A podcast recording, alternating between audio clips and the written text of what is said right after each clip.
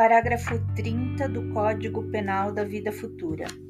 Subordinadas ao arrependimento e reparação dependentes da vontade humana, as penas, por temporárias, constituem concomitante castigos e remédios auxiliares à cura do mal.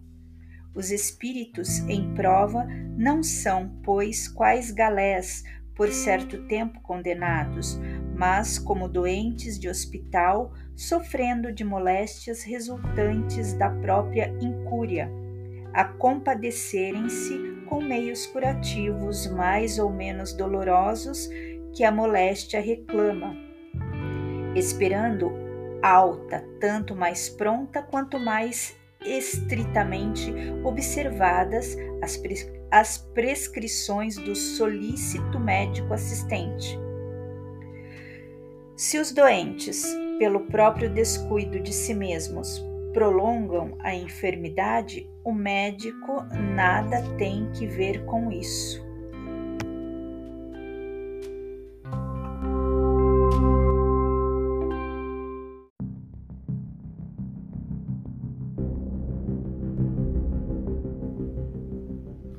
Capítulo 26 No campo do espírito. Afirmas a sincera disposição de buscar a esfera superior. Entretanto, surpreendeste lutas enormes no próprio lar, onde os mais amados te sonegam entendimento. Observaste a queda dos melhores companheiros que te exercitavam na elevação Recebeste a lama da calúnia sobre as mãos limpas, viste amigos queridos dependurarem-te o nome no varal da suspeita. Notaste que as tuas mais belas palavras rolaram no gelo da indiferença. Recolheste escárnio em troca de amor. Todos esses problemas, no entanto, são desafios da vida a te pedirem trabalho. Seja qual for a dificuldade, não acuses nem desanimes. No campo do espírito, a injúria é lodo verbal, queixa é semente morta, reclamação é fuga estudada, censura é ponta de espinho, melindre é praga destruidora, irritação é tempo perdido, ideal inoperante é água parada, desalento é ramo seco. Ninguém avança sem movimento. Não há evolução nem resgate sem ação.